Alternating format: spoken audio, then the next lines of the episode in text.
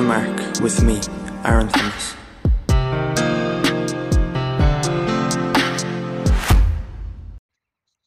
Hello, beautiful specimen, and welcome or welcome back to Leave a Mark, the podcast that aims to be a place for you and I to share our grievances with the world, share what's annoying us. And today I've got something that's annoying me and pissing a lot of other people off, I'm sure. In the past few days, unfortunately, the amazing Sinead O'Connor, who is a woman born in Ireland, best known for her amazing voice, and that goes for what she says along with what she sings. Unfortunately, this wonderful human lost her wonderful, amazing son in the past few days. Shane O'Connor, her seventeen-year-old son, tragically took his own life. Well, I just want to hug everyone that has been in contact with that boy that has lost an amazing young soul. I'm fucking pissed. Take away anything to do with Miss Sinead O'Connor. This is, this is another mom in Ireland who has lost her kid, and mainly down to the incompetent ways that our mental health services act. To preface, I want to say there are so many amazing mental health professionals out there, and doctors and nurses and the likes who give all who give all their time and all their love and energy that they have and that they can to the patients that they're dealing with, be that over the phone, in person, whatever it may be. So to you, if you're in a profession where you're dealing with vulnerable people and you care and you're passionate about it, thank you so much. I wish only the best things for you, and, and that you can keep your peace and sanity as well while, while trying to help others. But I'm with fear of looking like I'm on some high horse, because I'm obviously not. But the people who don't care, to anyone in a career where you are in contact with vulnerable people, be that elderly people, young people, anyone in between, if you're picking up the phone to someone who is probably going to have suicidal thoughts and is probably not going to be thinking as rationally as they could be. If you're someone who's meeting with someone that you know has tried to take their own life or has had thoughts about it, and you feel in yourself that you don't have the compassion in you to deal with it, if you feel that you have a lack of energy to help or to care, please do us all a favour, everyone, and get the fuck out of that career. Of course, as common sense would have you think, there are careers where you can get away with not caring. You can get away with not being passionate. If you're looking for something like that, go into retail. I've been in retail for many years. I had so much passion, and I've seen so many people in there who had passion for what they were doing and had a great work ethic about them. But there's so many people there who don't care, who are just there for the wage. And that's a, and that's okay in retail. The shop will survive if the man on tills isn't on top form and isn't being as friendly as he possibly could to a customer. You might get a bad review, but I think the shop will survive. Things will go on about like normal. If you're in a career where you're talking to someone vulnerable, where you're talking to someone who feels so low in themselves and is possibly using the place that you're in as their last resort, and you can't give them time, you can't, you can't even pretend to care, to give them the respect that they deserve, and find something else, please, for everyone's sake. So I want to pay my respect to Shane and to Sinead and to everyone that has lost that amazing young boy, but I don't want to delve in the ins and outs of that situation too much. From the outside looking in, he's been let down by a lot of people, a lot of professional people who should have had more attention and care towards him. It's disgusting. But I'm sure Sinead O'Connor will be the person to fight this till wit's end. And I'm sure she can't even begin to think about grieving her son until she sees, until she metaphorically or physically sees the heads of the people who let him down on spikes. And I can't say I blame her. When we lose someone, When we lose someone, we want something to blame. We want someone to blame. We want somewhere to direct our energy at, our anger at. And a lot of the times when we lose older relatives or whatever, we don't really have anyone to put that blame on. It's part of life. They've moved on. In this situation, there's a lot of people to blame. There's a lot of people that let that boy down and let that boy lose his life. And they should be so ashamed of themselves. So from what I've read, the young boy escaped from the hospital he was in, which is meant to be one of our most leading mental health facilities for young adults. and I'm just one other person in Ireland who's reading this and completely relating to it, having had at least three members of my family that I know who were completely let down by, by various systems that are there to help. And in my own case, I've been let down by systems.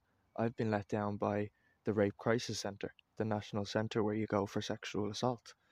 I've been let down by Pieta House, a place in my eyes that was my last resort.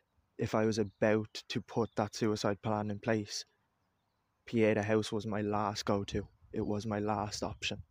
And it turned out to be a load of shit.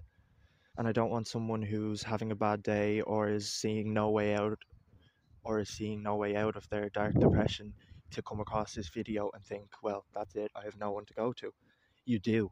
There are so many surprising options that you would not think. There's a victim assistance place that I leave in all my links, and it really and it really opened the door for me.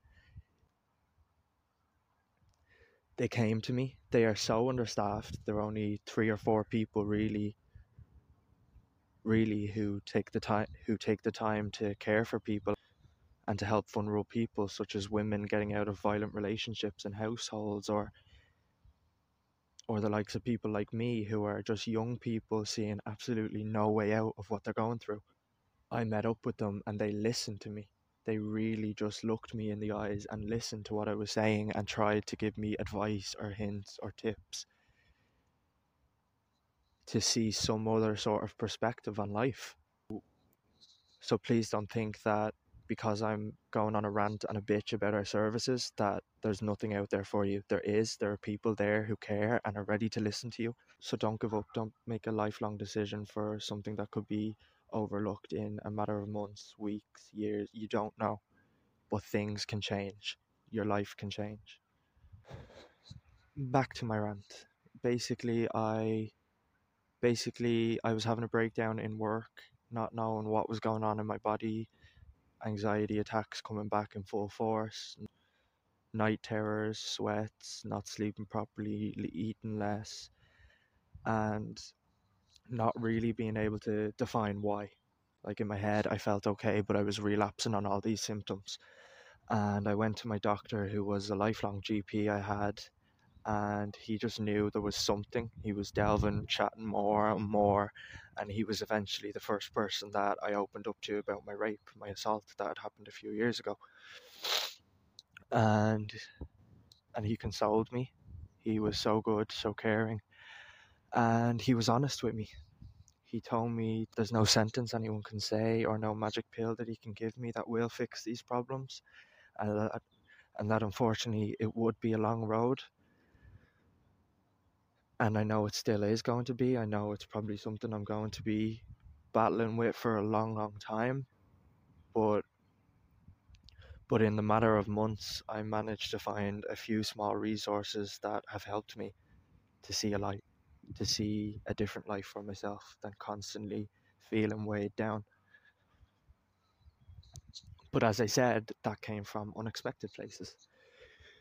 My G P was my G P is getting old, unfortunately, and going into retirement, so I see him less and less, and his suggestion was to go on to the Rape Crisis Centre, start out there, which should be the main centre for historical or new sexual assault cases. I rang up there in a fragile state, only really accepting that it was a rape I was dealing with, that it wasn't just a bad situation, it was it was a rape, it was an assault on my body. And and realising that and realising that does change the game in a lot of ways. You start getting these flashbacks more vivid, and it's fucking tough, but it's necessary. These things needed to be addressed in me because, as I said, there was reactions coming out of my body that I didn't know why. And maybe I rang up at the wrong time, the wrong day, but I just got completely shrugged off. Um, the woman over the phone basically was just saying, yeah, we'll put you on a list and it'll be along down the line. Um, we've no counsellors or therapists available at the moment, so if you want to ring back another day. And I was just kind of, something in me felt sorry, felt sorry for making this phone call, felt sorry for burdening this woman with my vulnerability. And that's one thing if it's a friend. If it's one friend that you're constantly going to with all these problems, that's a lot for that person that didn't sign up to be a mental health professional or to work in a mental health facility. So if they need time for themselves, that's under- understandable. They're not on the clock. So that really took me aback, knowing that before a person with professional knowledge in assaults and rapes would contact me, and that that was it. I'd be put on a waiting list and see you later. Please stop annoying us, basically. And that kicked me in the gut and left me just not knowing what to do. So I went back to my G Ps and was just telling them my battle, and unfortunately got a different G P. But stereotypes in me, all stereotypes are bad in a way. It was a woman, she sounded younger, and I just thought, okay, maybe she'll understand a bit more and be a bit more in the know,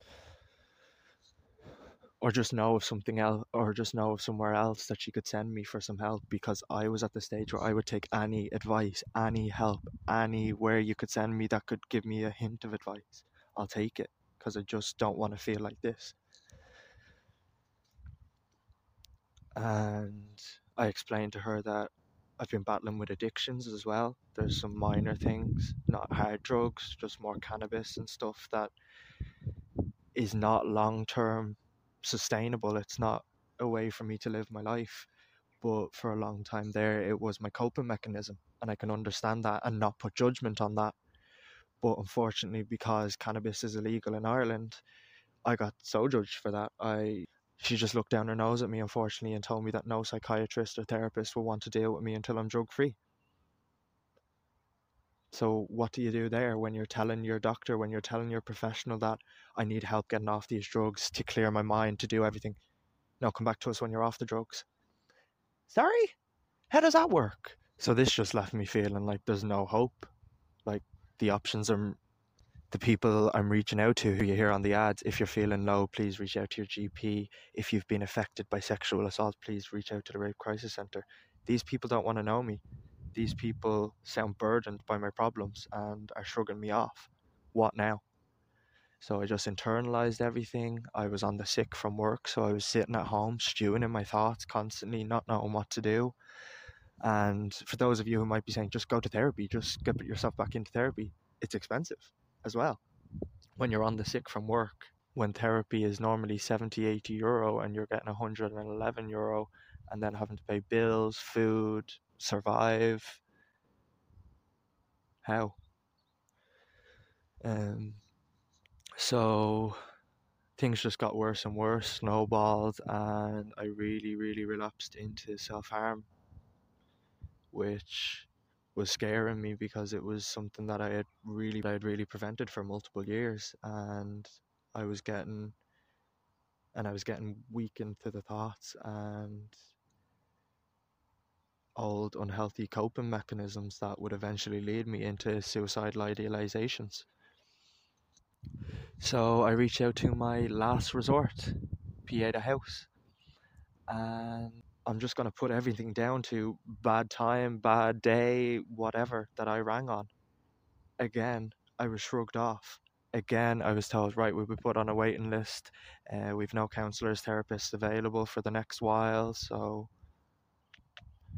it was nearly like customer service. So you're ringing up Sky or broadband or your phone network, and they have to finish off their call with, is there anything else I can help you with? Just to really wrap up the phone call, get it done.